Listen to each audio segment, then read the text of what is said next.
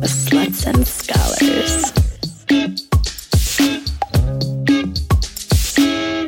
Want to hear more? Follow us on Instagram at Sluts and Scholars, on Twitter at Sluts Scholars, or check out sluts and scholars dot com.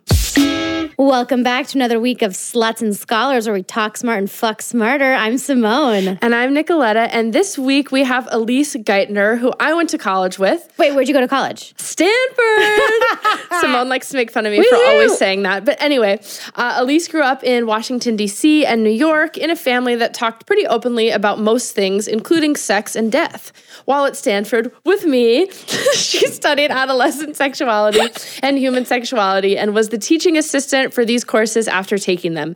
She majored in human biology with a focus in child development, was a peer health educator in her sorority during her senior year of college. Um, in that role, she led some awesome workshops for women in the sorority about healthy sexuality, pleasure, consent, and relationships. She was and continues to be the go-to person in her friend group and beyond for sexual health questions and overall health and wellness. I know the feeling. Now she's in nursing school in Philadelphia, studying to be a pediatric critical care nurse practitioner, and she loves to use humor, storytelling, and science as a way to empower people in their bodies. And she listens to Sluts and Scholars. Welcome.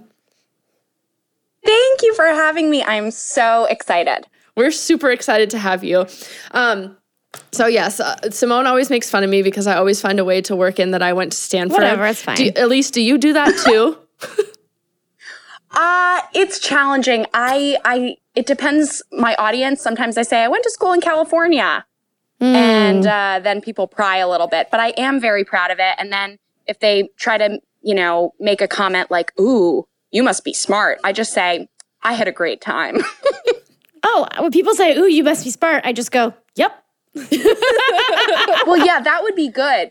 I'm, I'm working on I'm working on accepting compliments. I call it inhaling compliments. I'm working on that. That oh, would be good. I, I agree. It's harder to just say "yep" because there's that little moment of nervousness where you're like, "Are they going to think I'm an asshole, or am I just like aware that I am in fact intelligent?" So you think prim- you're so you think you're cute? I'm I'm also very exactly. cute. Exactly. So I'm you both think you're cute pretty and smart. Yeah, so you I'm think also you're pretty. pretty. Oh, did Wait, you see the mean, guys. Did you see the Mean Girls on Broadway? By the way, I saw it twice. Of course, my friend wrote that. That's so funny. Okay, I want to talk about adolescent sexuality because yeah. you just mentioned okay. that. Okay, we're people are weird about it. People are weird about it, and like we don't. I feel like there's the conversation is growing about in in terms of adolescent sexuality, like with Peggy Orenstein's Girls and Sex. Um, so, uh, Elise where's and I, your fascination? Well, we took a class um, on it, and at the end of it, you had to sort of make your own like curriculum. And I don't remember exactly what yours was about, but I would love for you to tell us. Sure. Um, so what I did is I tried to be really uh, focused and narrow in it because it is so. such a broad topic. And so I thought, okay, I want to make a really good curriculum for tenth grade girls. And I did it as if it were to, it were going to be taught at my high school in New York. Um, so I could tailor it to a specific audience. And it was awesome. I made like a parent's guide. I made a book that would be like the textbook for the students. And then I made the teacher curriculum, and I did it for a, to be taught over a semester. And I have never published it, but I've used it on my own just in working with teens and in working with adults, actually. And I guess I would love to publish it one day. I mean, there's a lot of incredible sex ed material out there that I've seen that's really like empowering and for all different types of people in all different bodies. And mine was really specific because I felt like there's no way I can tackle this whole thing. Yeah, I'm only sure. one person. There's only so many experts I can consult. But but it was cool. And I think it was interesting for me to examine um, the idea that we are uncomfortable with young people having sex. We don't think and enjoying that it. Young, old, disabled, sick, like all these people have sex, but they do, yeah, and they can enjoy it too. And so I wanted to make sure I included things in the curriculum that I was never taught. Like and what? And I don't think I even really, I don't think I even realized what those things were until I went to college. The sex things that you were talking about. Well, I, for example, didn't realize where my yeah. urethra was until junior year of college. Wow, I forgot about that. Yeah, that's true. I mean, that's huge. Like, that's a huge discovery, and I think oh, it that's was. It true was for a lot of people. Incredible. I mean, even if you haven't, right? even if you haven't been able to use it in a published way, obviously you've used it in a lot of different ways. But like what you, did you include? Yeah. What did you add that you feel okay, like you weren't I talked taught? about pleasure. I talked about pleasure. Mm-hmm. So I, I did like kind of a basic puberty thing. Um, and what I wanted to address in puberty that I felt wasn't addressed, and Nicoletta, you'll remember this from our amazing teacher, Lisa Metoff. Yeah, she Shout was out great. to her. Um, she's extraordinary. And and she always said to us, you know, people have this idea that adolescence arises out of a vacuum and people have all these raging hormones and they act impulsively. And it's true. People literally talk about teenagers as these out-of-control beings. Yeah, angsty um, and full of things. Yes, and that, you know, their their experiences with their bodies are so tortured. And yes, it's true that can happen. But I wanted to make sure we talked about, yes, the facts of puberty, but then also like the emotions, and that it's you're not some crazy person whose body's taken over by adult hormones. Like it's just like a natural part of life, and it can be challenging, but it's also cool and beautiful. And so I talked about pleasure, I talked about consent, I talked about friendship, I talked about body image. So not everything was sex. I've but never it was just even kind heard about, somebody say that they included friendship. I love which that. Which seems so important. Yeah. And I can't believe I like didn't think right? of that. Yeah, you need it. And and I just remember that in high school, I remember it being challenging when within my group of friends, we our bodies were developing at different paces and our yes. interest in sexuality and relationships developed at different paces. And I I No, I had no idea like what that was until later, until I got through it. And then I was able to see, oh yeah, you know, we all grew at our different paces and that's great. And we all had different experiences and different goals. And I do remember uh, writing a piece where I wrote that my best friend, who was my best friend in like eighth and ninth grade, then traded in our friendship for eyeliner and boys. But you couldn't um, have that together. And, like, Yeah, like I, I like wanted to also still be her friend, but um, we were just, you know, developing at different paces. So yeah, yeah, I addressed that in it, and I also the thing that was really important to me about the curriculum that I did is that I also had a parent's guide, and so it was important to me that whatever was being addressed in the theoretical classroom by the teacher and the students then had a component. Um, that the parents could use at home. I mean, this is a very idealistic But thing, I mean, I right? think that's like, so necessary because most parents aren't taught how to yeah. talk to their kids about sex. And so right. that's where a lot of the struggle comes mm-hmm. from is like not being able to have those conversations and parents feeling awkward with themselves on like how to bring it up and what to talk about. Um, but they're so, totally. I mean, the kids are so lucky that they had you. And I know because you sent us this whole long list from when you did a sex education thing at a high yes. school. Firstly, how did you yes. get the, the job there, and mm. how long did you do it for? Sure. So like most of nursing school, it's not, I call it work, but it's really like free labor or like uh, I hear that as an experience. intern, as an M F T intern, yes. Yes.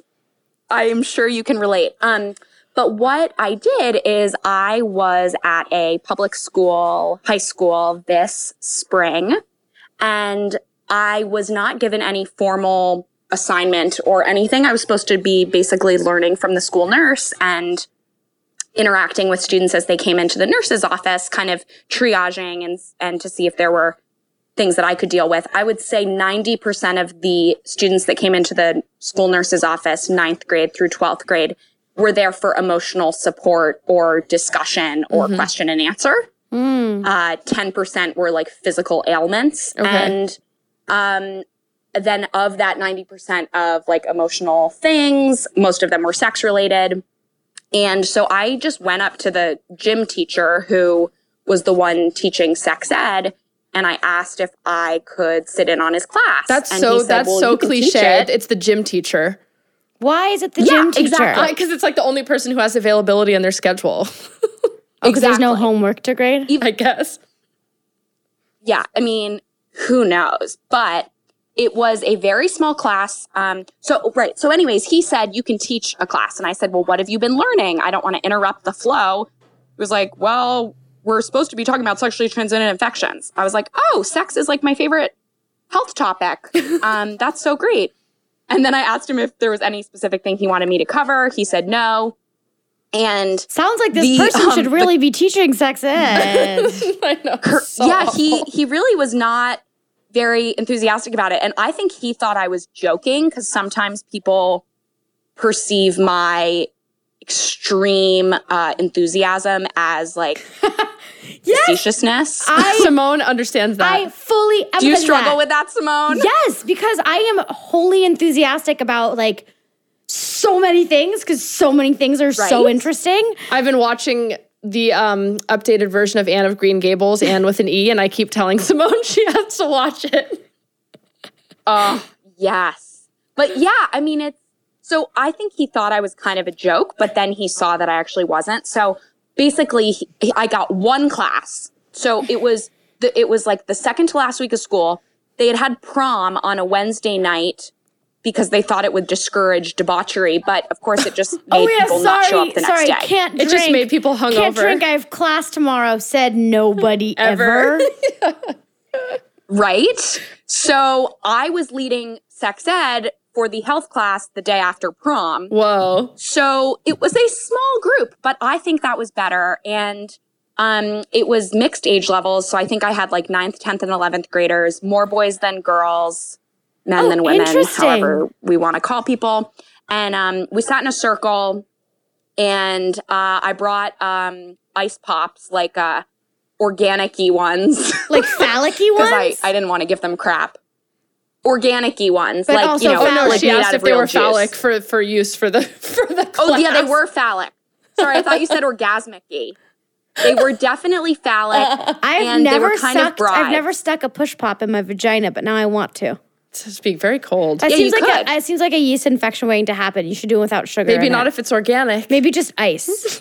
Maybe I just want to stick yeah, ice cubes. It, it should in definitely my not be a sugar situation, because yeast love glucose, as you just said. I know. Said, I'm but, so good at getting um, yeast infections. It's a, honestly a talent. It's a talent of yours. If you're comfortable with it, I would love to read. I know you passed around a box for people to be able to ask anonymous questions yes. in your class, um, and I would love to just like yes. read what some of those were. Please do. Um, Dramatically. Okay. One person asked, what is the female orgasm? How did you answer that? Well, the amazing thing is that I was um, with a, I forgot to mention that I was with a classmate of mine, and she and I have completely different styles of talking about sex. Mm-hmm. And um, I looked at her for that one because I was completely caught off guard, even though I'm the one that's really open, and that is like such an incredible question. Yeah. And I wasn't really sure what the person meant, but so what I thought was really interesting is that the way my friend chose to answer it was to describe how it is achieved in a variety of ways.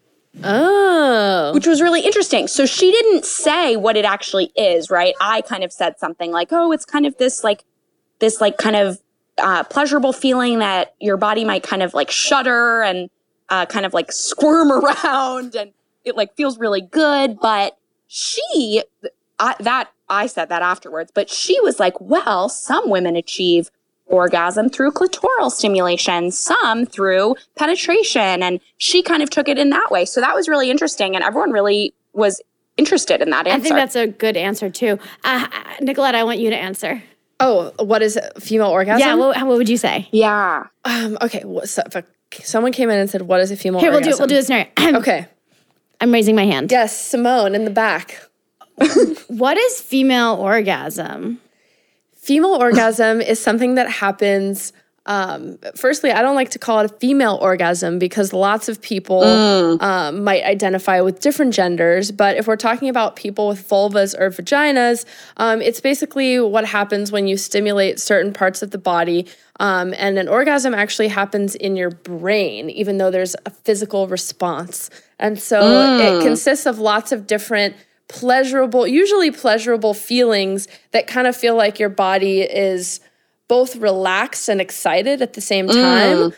Um, and it usually ends with like a feeling of relief afterwards. Some people get this from Um, touching themselves. Some people get it from having someone else touch you. And some people get it from like doing other random things like riding a bicycle. Oh my God, Nicoletta, that was such a good answer. That Fuck. was incredible. I feel educated. That I was feel educated. educated. Everyone know what the female orgasm I is feel now? Educated. I would have said, um, I would have said, that's a great question. I think it's interesting that you're making a distinction between the female orgasm and the male mm, orgasm mm, because mm-hmm. an orgasm, as my co-teacher Nicoletta just wonderfully explained, yes. is both a mental and physical feeling, and it has God. to do with kind of a buildup of pleasure and then this releasing of it. And you might think that the male orgasm is ejaculation, but actually mm. men... or people with penises can ejaculate without orgasm and can also God. orgasm without ejaculation. So it really isn't like a physical, tangible result. It's look really at, just something you do in your body. I wonder if this is why we're all into it, because look at our amazing answers. yeah, like, no, that's, oh, that's, that was just beautiful, both of you. It's interesting because I froze because now that I've been trained kind of in a clinical, physical body realm, I just can't help but think about, I'm literally picturing like the Masters and Johnson cycle of kind of arousal and whatnot. And I'm just thinking of what the neurotransmitters and hormones are that cause these pleasurable feelings. So there was no way I was going to go there with these students as my first answer. Like that was something I would want to teach and whatnot. But what you all said was so much more palatable than, than, um, than talking about nitty gritty hormones and neurotransmitters. Well, we, we also so had so time cool. to like think about it, but I yeah. think that That just shows that there's so many different styles and ways to do sex ed. And what totally, I think is great, totally. like you were saying, is to and opening it up for conversation and questions is because everyone might have a different perspective on how they say it. And in reading some of these Speaking other... Speaking of perspectives, Nicoletta's like cracking up silently from reading a question. I'm like, yeah, so I'm reading the questions oh, and I'm like half crying from like sadness that yeah. people in high Aren't school... extraordinary? Yeah, well, that people in high school don't, don't know. know some of these things already. I'm I just know. like shocked. It was devastating. But I'm so proud that they feel that they were able to ask them. Yes, yeah, so I'm feeling sad that they didn't know, proud that they were able to ask, grateful that they felt comfortable yep. with you, and also like yes. funny because some of them are funny. So just to read a couple totally. others. Um, yeah. Why do people become porn stars? How much do they get paid?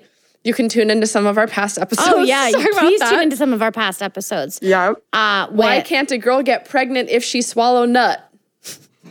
I had never known that nut was a word for semen. Oh, come on. See, they were also teaching you, Elise. Oh, they were completely teaching me. I raised my hand and I said, I have no idea what this means. They loved it. Can you catch S T Ds from eating butt? Yes, you can. Yes, yep, you can. That was a good question. Um, that was a great question. Let's see. I heard, what is this one? I heard a lady had to get her foot cut off oh. when her I U D moved and caused a disease. That's, how did you answer that, that was, one?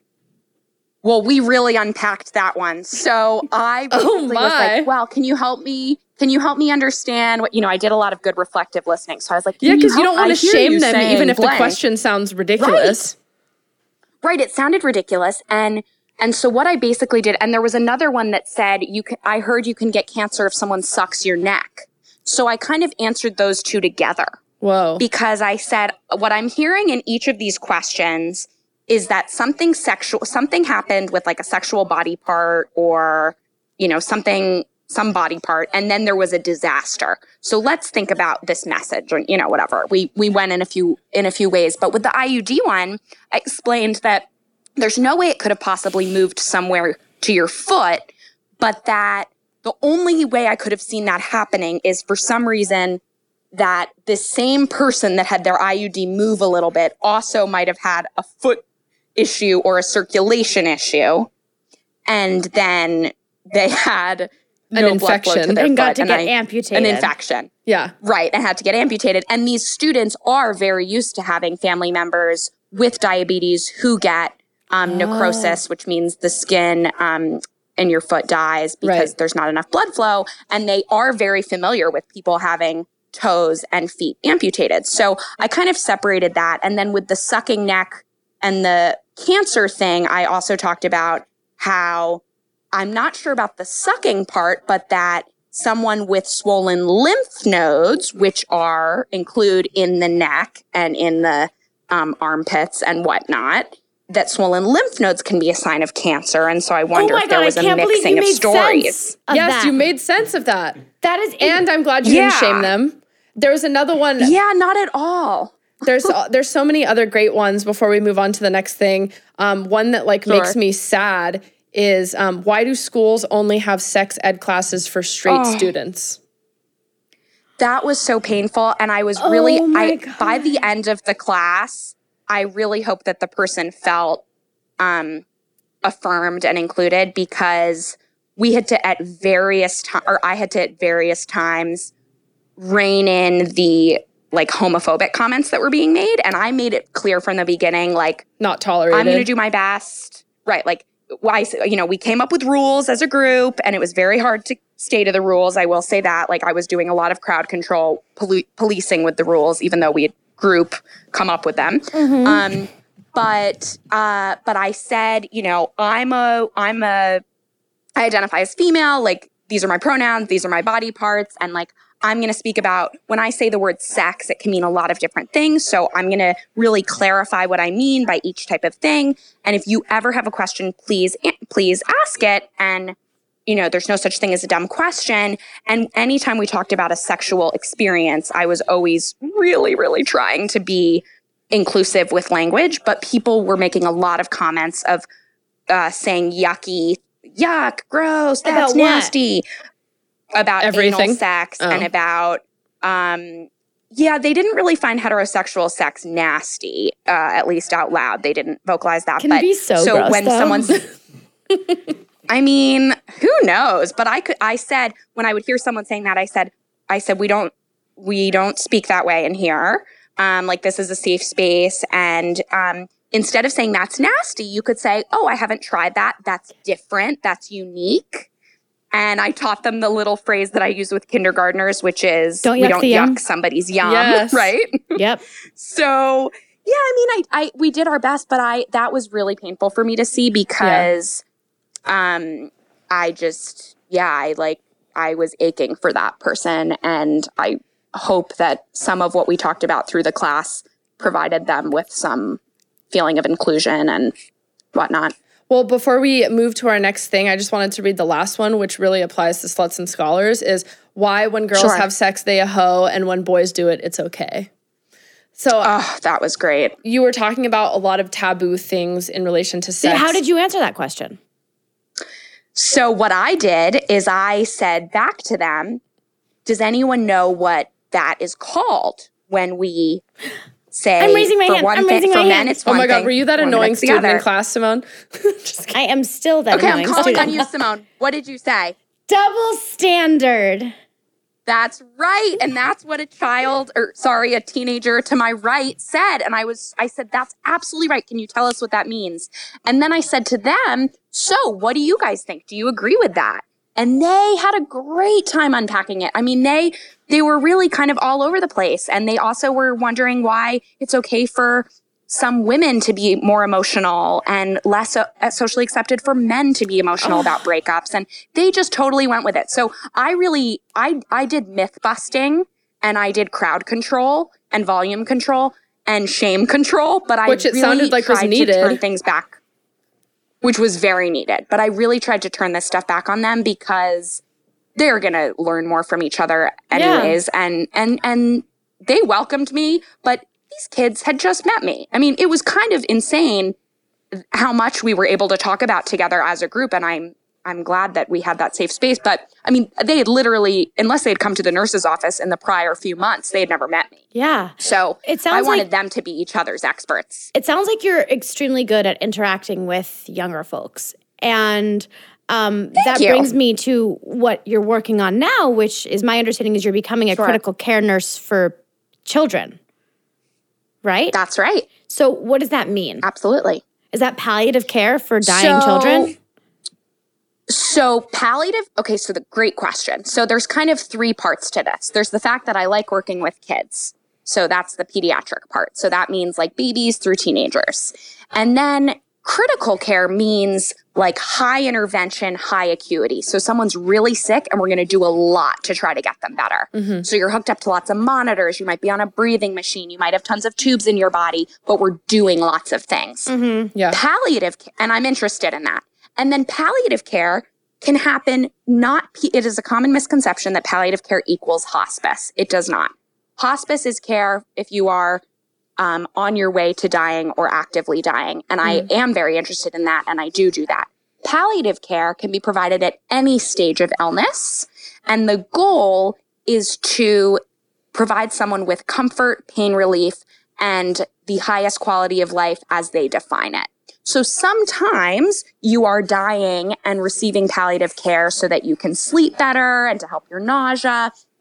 But sometimes you're living and you're going to keep living, but you just need some comfort mm. and um, and not just aggressive treatment. And so where I see myself fitting is I want to bridge the space, the very large gap that is full of fear and stigma between palliative care and critical care, because I think they can be synergistic. And I think we can give aggressive interventions to a kid that's going to live, but we can also side by side do palliative things. Hmm. Do you think that's what got you interested in nursing? Because I remember when we first went to school together, I think you were looking more mm-hmm. to go the doctor route. And I think in, in talking right. with you, it seems like you noticed that nurses were the ones who were kind of providing that more palliative care and that human-to-human experience. That's exactly right. Yeah, I realized that in order to spend the time that I wanted to spend with patients, so with the kids and with their families, I wouldn't have the time, enough time to do that um, as an M D. And mm. so I wanted to be um, a nurse practitioner because they have lots of autonomy and independence, but approach care from the nursing perspective, which is very holistic. And now I look back and I'm like, how did I not think of this before? It is such an obvious uh, result of my personality. Like it, they're totally, it's so congruent with my like nurturing um, personality. Not that you cannot be a nurturing physician. There are many nurturing physicians. Right. But just um, the amount of time but, and flexibility that you might have. Yeah. Mm-hmm. Absolutely. And and you know what I've learned since going into nursing, which is really cool for me and allows me to kind of also use my interests in sex and psychology and whatnot, is that nurses are, one, they're supposed to be huge patient advocates, which is wonderful, um, in addition to being healers, but they're also um, supposed to be health educators. Mm-hmm. And so literally, like, you're supposed to do the the vast Um, majority of health education for a patient, like nurses are counted on for that. Yeah. And that's super exciting to me because I've always loved teaching. And I think it's super exciting to give people information that then they can use to make decisions about their bodies and their for families. Sure. I'm super glad that they have somebody there who's educated like you. Like we've talked about this on the podcast before, but most folks in a mm. health profession don't get a lot of sexuality training. Um, and I'm Correct. wondering if you do some of those like intakes around sex and sexuality for, for your clients and what those can look like. Great question. So there's various ways that sexual health histories, as well as I P V, intimate partner violence, which is the current term rather than saying domestic violence, we say I P V. So sexual health and I P V screenings are done in the emergency room. They're done in primary care visits. They're done when you're admitted to the hospital for illness or surgery. And it kind of depends. I mean, I have not done, that does not directly apply to my work with little kiddos, yeah. but I have taken sexual health histories for teenagers and for adults. And I have learned that it's often the first time they're being asked these questions, which is interesting huh. because it's on their medical record and is supposed to be asked every time they interact with a healthcare professional. So that wow. is kind of interesting. So I found that for some people, it is a scary thing. And especially I was working um, with adults um, since like Janu- from like January to May in the hospital. And none of them were there for, quote, sexual issues. They were there for heart attacks and lung surgery and kidney disease and liver disease and breast surgery and whatnot. But uh, everyone ha- has a body, and people use their bodies in different ways, as we know, and they also have like emotions, and that can impact your body. And so to me, it felt like, duh, we have to talk about this. Now, a lot of my patients were old enough to be my grandparents, uh, so I was old enough to be their grandchild, and Um, and now you're asking I them would about begin sex conversations, right? And I'm asking them about sex, and so like, then uh, you think generationally about comfort. Yeah. So let's see. Okay, I, my favorite story that I wanted to tell you guys was um, about how even when we don't think that something's sexual, we ha- we have to ask about sex. And this I found out because I was not taking a sexual history, but I was just chatting with one of my patients who was suffering from a very scary lung disease, uh, the only treatment for which is a lung transplant, which is a really big deal. Wow. And she was having a lot of trouble breathing, and so she was on various machines, and she was lovely. And we were just chatting and chatting. And I came to learn about kind of the arc of her illness, and I asked her when she first learned she was sick. And and then I got the sense that there was some, she kept talking about her family, but her family seemed very separate from her illness. And mm-hmm. so w- what came to, what was revealed is that she had not told her spouse, her husband, of her illness until very recently, meaning very advanced in this uh, situation. Mm-hmm. And I... I asked her how she ended up telling him, rather than saying, well, why didn't you tell him? I just said, oh, well, so I'm curious about how you told him. Ugh, and you're so smart. That's a great way to ask, so as not to be like, well, why not? Oh, thank you. Yeah, I didn't want to be accusatory, but the way it came up is, and she looks at me, and she kind of gets a little, like, a little nervous, and so I kind of had a guess that we were going into sexual territory, but I was just super calm, and she said, But you were also, well, like, so excited. Yeah, I was like, ooh. So she was like, well, we were, you know, and I just said, I just stayed, you know, quiet, let her finish. And I, she said, we were being intimate and I was short of breath. And so my husband said, what is going on? What's wrong with you? And this woman was in her forties. And, and she just broke down crying and told him. And there you go. Someone with lung disease, think, you know, not thinking about how this is, or or is thinking about how this is going to impact a lot of parts of her life and mm-hmm. is thus nervous or afraid. And but that's how it came up. And mm. so that was really interesting for me. And that would have been such a critical nugget, I think, for all of the clinicians in her care to know, because we needed to be respectful of the dynamics with privacy and confidentiality um, with her family members. We couldn't just tell them everything because she needed to be the gatekeeper since there was stuff she wasn't comfortable sharing. So yeah. that was interesting for me. And and I basically learned that I should just, I can, if I want to, if I'm feeling this the person's energy and it seems a little scary, I can say, I realize that these questions might be a little bit, might seem a little bit awkward or um, or uh, uncomfortable, but um, you do not have to answer any question you don't feel comfortable with. I ask these questions of all my patients. And I see lots of different Especially bodies Especially the ones I think long. Are sluts. Just kidding. Just kidding. Exactly. Exactly. Right. You don't want you don't want the person to feel targeted. Right. You just don't want them to feel targeted. And you definitely need to ask them about their, and you guys do such a beautiful job. You you folks do such a good job Thank of this you. On your podcast. Um, using really wonderful, inclusive, gender-neutral language. And I have learned through working with kids, actually, I've never never had an issue where I misgendered an adult in terms of in my head, like was looking at the patient, had come up with what I was expecting to see, and then it was the opposite or something like that. Like that hasn't happened to me. But I have had children where I um, look at them and address them and have a preconceived notion of what's going to happen when I pull down their pants, and then it's a surprise. Mm. So I've definitely gotten really, really um, been practicing a lot, and our, my nursing school like forces us to do this, but it's also a great exercise just for daily life um, in asking people how they would like to be called. And I try not to be alienating of people that have never heard of pronouns, because if I were to say, what are your preferred pronouns? Then some people are going to be like, what? Like, what's what is that? that? You know or, what? I was at Sierra Camp. Yeah. Uh, so Elise and I also yeah. worked at a, the same summer camp, uh, Stanford Sierra Camp.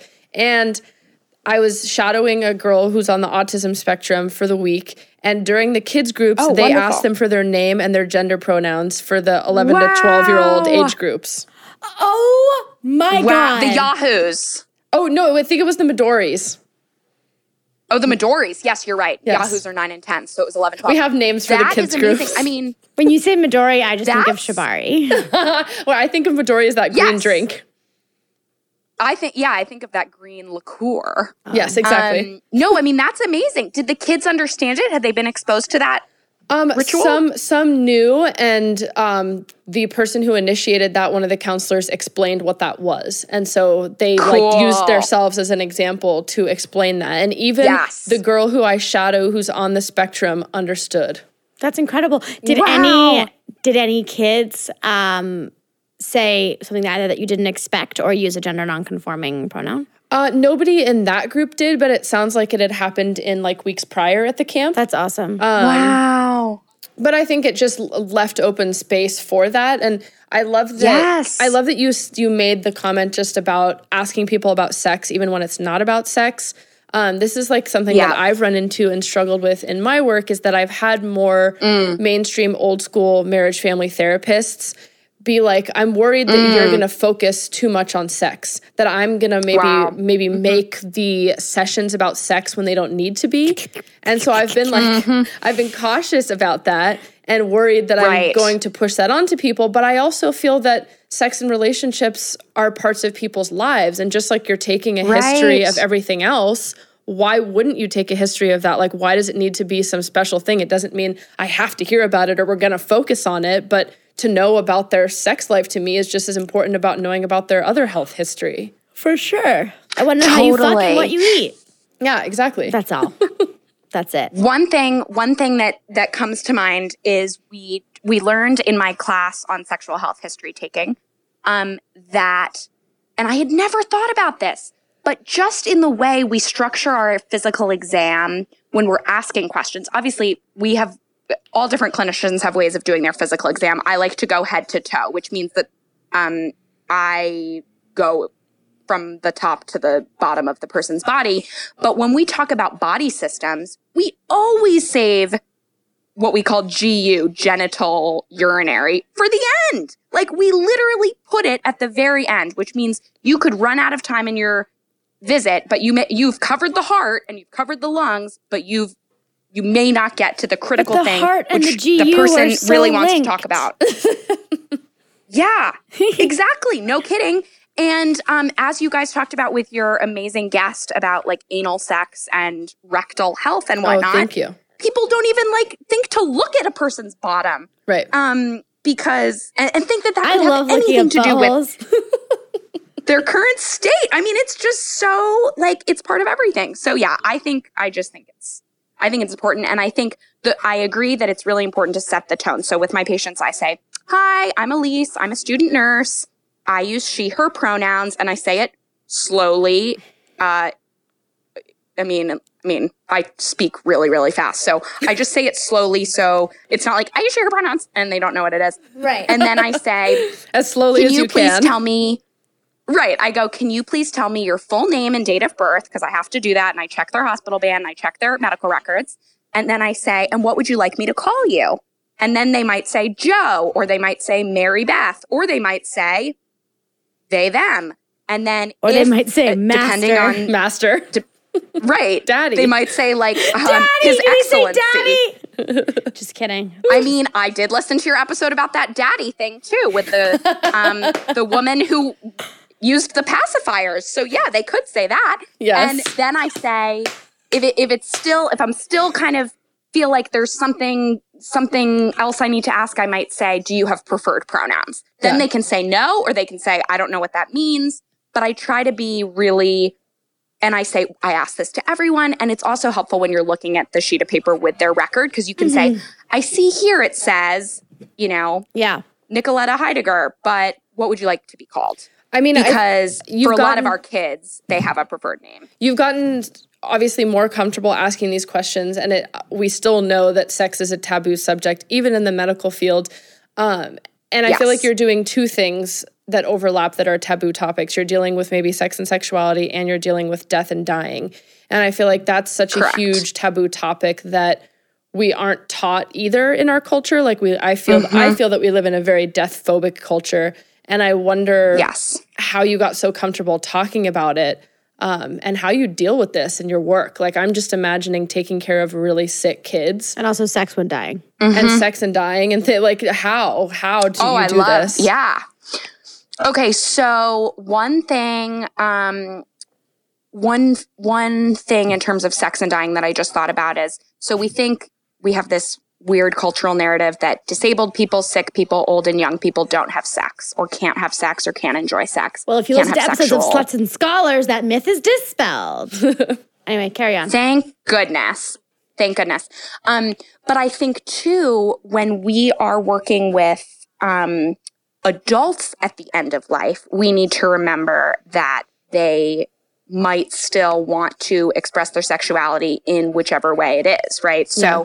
I that is absolutely not my area of expertise, and I hope that there are people that are like geriatric nurses oh, that yes. are also sex positive. I know a sex therapist like, who focuses on um, people in older life, and I think not even oh, just older life, but post um, disease or chronic illness, because Amazing. most doctors don't include that as part of their care. Like like you're saying, right. they, you can include that in palliative care, in my opinion, because it's like yes. we, we we take care of maybe all the health concerns and all the physical stuff, but what if someone just had a mastectomy and nobody talks to yeah. them about how this is going to affect their sex life, their relationship, their Absolutely. body positivity? Like, it should be included. Absolutely. Absolutely. And even... we think about it more obviously with a mastectomy or with incontinence, which means like you can't control your bowel or bladder mm-hmm. um, function. So like you might accidentally poop or accidentally pee.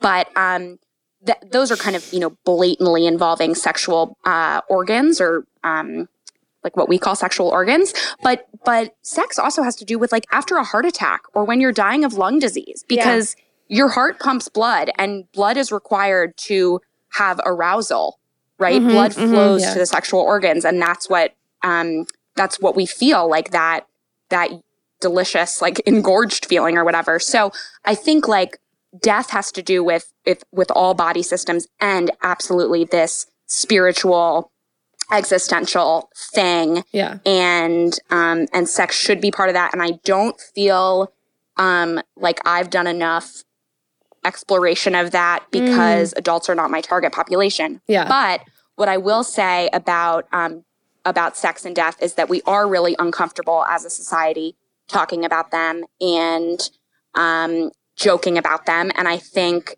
that even some comedians that are really comfortable seem to be really comfortable joking about um, about. race and ethnicity and cultural stereotypes, shy away from death and sex. Uh, and I wish that in various spheres of our world, we could be more comfortable with them.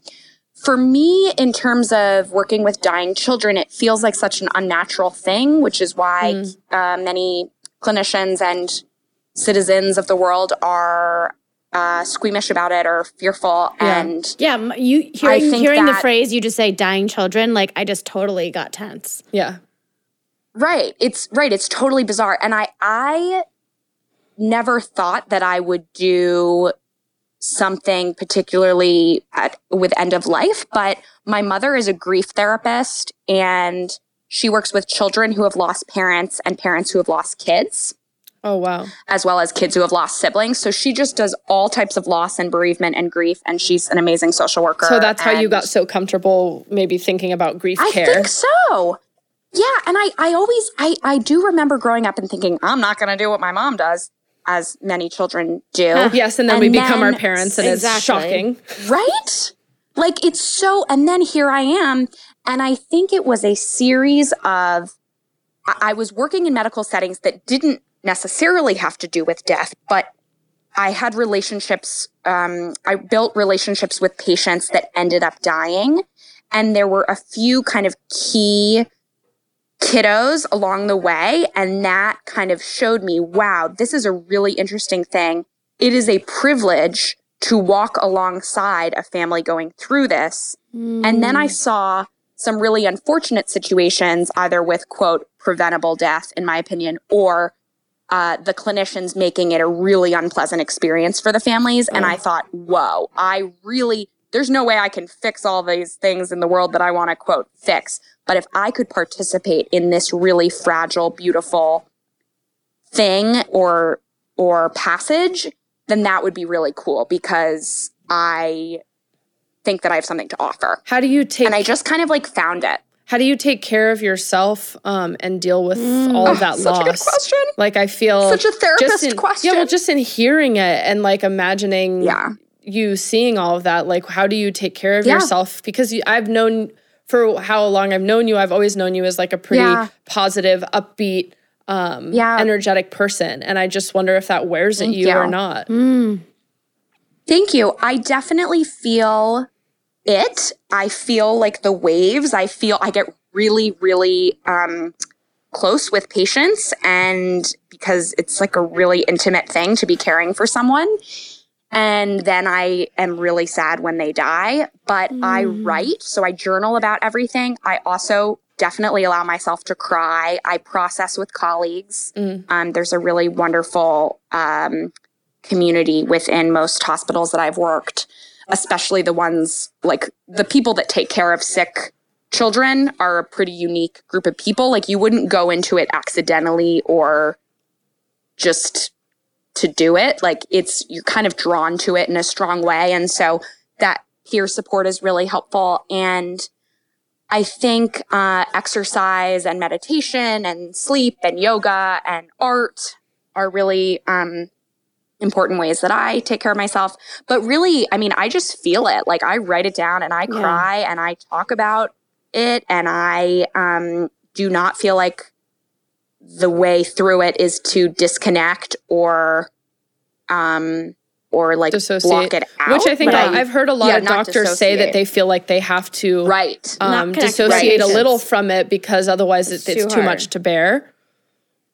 Right. And what I would say to that is I am learning how to have healthy boundaries, mm. thank goodness, so that it doesn't take over, right. so that I'm not holding these these pockets of grief in my body, but I do still being let a the human waves being. Of grief pass over me. Yeah. Yeah. And I think actually that's what makes me good at it. And I hope, hope, hope that I'll continue to be able to have a balance between taking care of myself and taking care of other people so that I can have a long career in this. Well, it sounds field. Like you have a good handle on this. Because it's not this. Easy.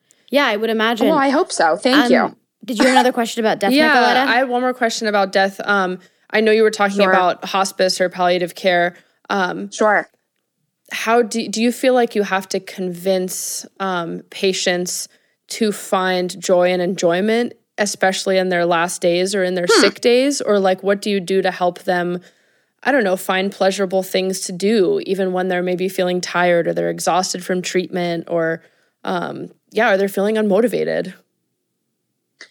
That is very interesting. I think it is probably different for every stage of life, as well as, of course, the individual patient. So mm-hmm. there are some illnesses where you are just completely miserable and we need to do distraction. There's others where you feel great and your brain is fully energetic. Mm-hmm. Um, so what I will do is I will speak to what I have the most experience with, which is kids at that stage and helping their parents do that. Because mm. when a kid is sick or at the end of life, the kid may be able to express things they want to do. And if they do, that is so awesome. And we do it. It like we, I have this vivid memory of one of the kids, the first kid I took care of that died many, many years ago. He was such a special little boy. And he, I am like totally afraid of mayonnaise. I have like thrown many mayonnaise tantrums in my life. If it's like, if it's like accidentally gotten onto my sandwich that I like expressly forbid someone from putting mayonnaise on. So my family, my family knows that I just hate mayonnaise. And I had this little boy, this dear little boy, I have chills as I, as I remember this. And he, there were very few things that he would eat. Uh, he was seven and he was dying and he would, he would eat pieces of bread that he wanted mayonnaise, little individual mayonnaise, like warm individual mayonnaise packets squeezed onto and then dipped in chocolate milk. And I had to just get over it. And the best part was, I believe, I believe somehow my hands were dirty or there was something where there was no better way, but I had to open the packet with my teeth. Never do that for a condom, side note. But it was, it was just for some reason, I don't remember why, there was glue on my hands or I don't know.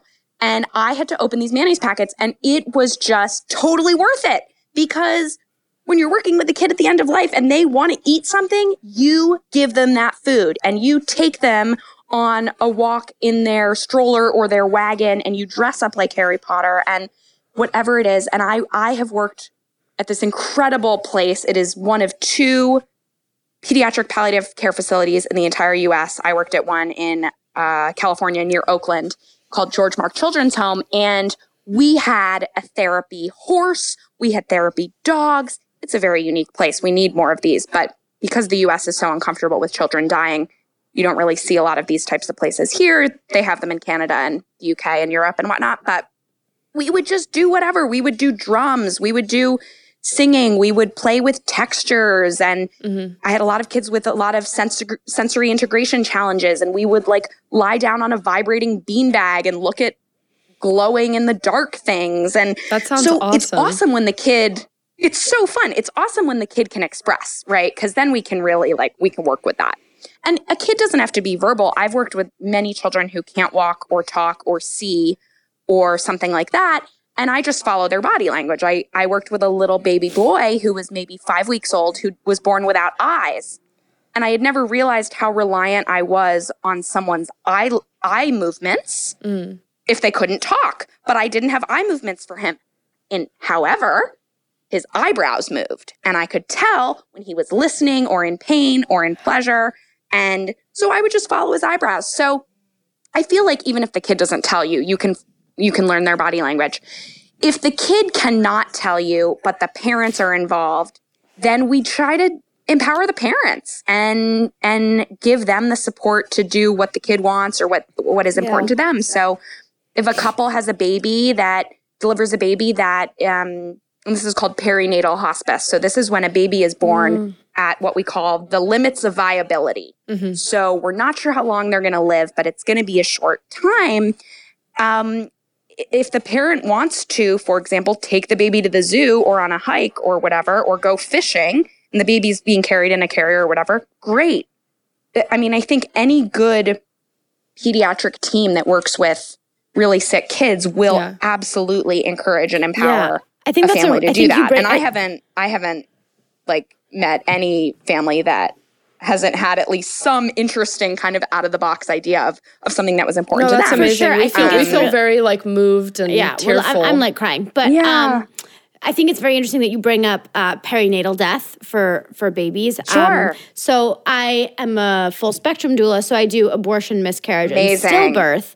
But um, wow. in my stillbirth training, I was trained in perinatal loss support.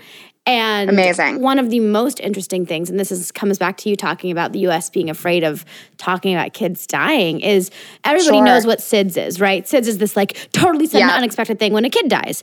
And only like two thousand kids die of S I D S a year. But there yeah. are like something like twenty thousand perinatal losses a mm. year. And we just mm-hmm. don't talk about it. And people have this deep shame and are unable to process yep. it publicly and mm-hmm. talk about it publicly. And so I think the work that you're doing is so important to, oh my to God, so normalize amazing. And support. And, mm. and I'm just... I'm so I'm so grateful for the work you do. I kind of um, want to ask you about a thing that's not on this topic um, that we kind of brought up in our conversations before, and ter- coming back to your interactions with patients and intake, and talking about how sure. there are patients who have questions, who who who wish that physicians would ask certain questions, or that they have questions yes. that they're dying to ask but are afraid to. And so dying I just to sure. ask is a poor choice of words. No, I have that on my notes too. Questions that patients are dying to be asked. It's exactly right. It's crazy, right? And so what what what are those? And is there a way for people to um, kind of have their physicians ask them those questions? Great question. Um, and thank you for your work as a doula. So one thing just occurred to me, which is that I, I was trying to think about our squeamishness around sex and death.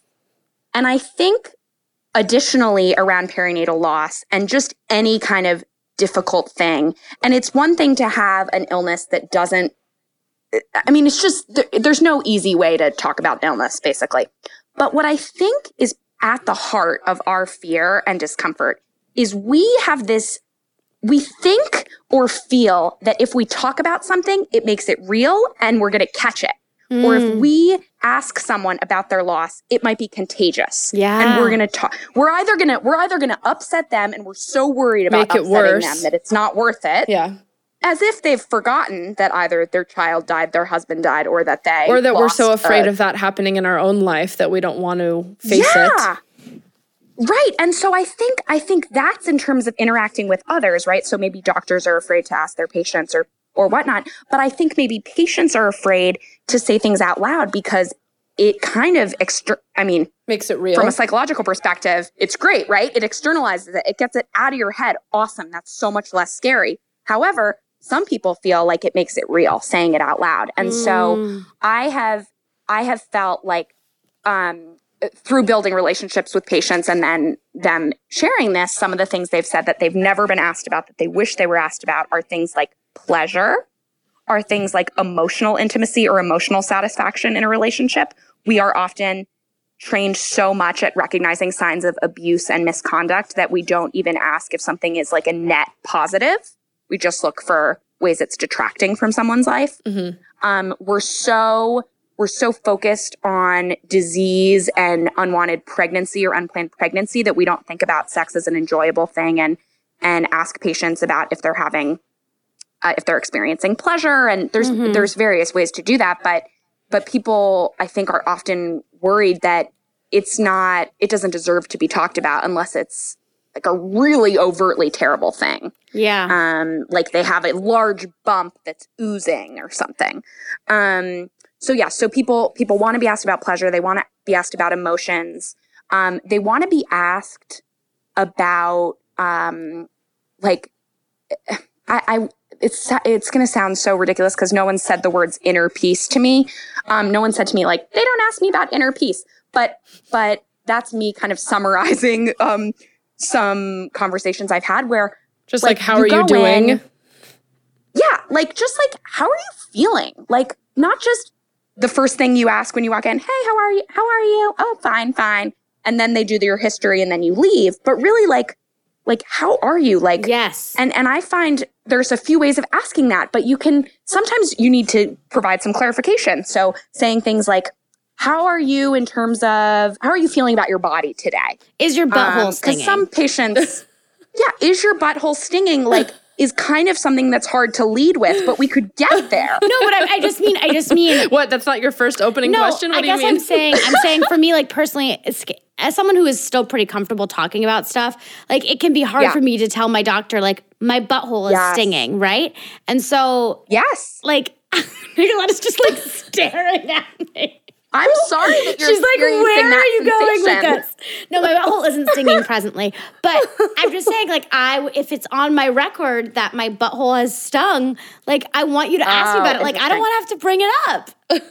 yeah. On, on yeah. that note, so I think, we have I to think, wrap yeah, up after think, that. no problem. No problem. But I think, yeah, I think basically clinicians need to get better at asking and less uncomfortable yes. and just get over your discomfort, right? right? Like we got to practice because it's not fair. We're here to be of service. And then I think what patients can do is um, my one little tidbit is, or my one little tip is bring a little piece of paper when you go to the doctor, because sometimes you show up in the clinician's office and you get totally freaked out and you forget all your questions. Oh yeah. I always so have a list. If they're not going to, right. If they're not going to rise to the occasion, which may not happen, and ask you all the things, at least have a tidbit list. And then I've even done this where I go, I'm go, you know, going through, going through, talking about all these things, and then I have a sex question list on my list. And then I go, oh, wait, oh, I just realized. And I've even kind of faked it sometimes because I was so nervous to bring it up because they didn't ask anything. But I would just say, like, speak up, speak up. You can't expect the doctor to read your mind. And doctors, you can't expect the patient to read your mind. So yeah. we just all need to practice speaking up. Um, and I thought and you were even going to say I to use the paper to offer people to write down stuff, because sometimes, at least for teen, even better, adolescents yes. that I've worked with, like the box of questions, Great. to offer them something to yes. write with if they feel like they can't even say it out loud. But I think for doctors, Absolutely. even bringing it up, even if they don't have the, even if that question doesn't apply to them, I think it opens up yep. just a open lines of communication and a level of comfort that like everything that you are Definitely. and are bringing in is okay and okay to talk about. Totally. I totally agree with that. You oh guys, my gosh, are, Elise, you got it right on. You're so amazing. We have to wrap up. And thank you. You were so wonderful. Yeah. Thank you so much for the work you do and for like the joy and comfort that you bring to like talking about these hard topics. And I don't know if you want to allow people to contact you directly or any, or you just want to give maybe some resources around grief and things that you do, but feel free to share whatever right now so we can share it with our listeners. Sure. So I will... Uh, let's see. I don't have, I've quit most social media, so I'm not really useful in that uh, department. Um, and then in terms of grief resources, I can give you some of those to put in the show notes. Um, but I think basically uh, awesome. Talking to people is the best way to get it. There's no one formula or textbook that tells you how to do this stuff, even though I wish there were. Well, you are a great jumping off point. So thank you so much for joining thank us. Thank you. As always, uh, dear listeners, if you want to keep up we're with We're still what, on social media. We're still on social media. We're not cool. We're not cool like Elise. Um, but yeah, you can find us on Instagram at Sluts and Scholars, on Twitter at Sluts Scholars, and you can email us at sluts and scholars at gmail dot com. See you next time.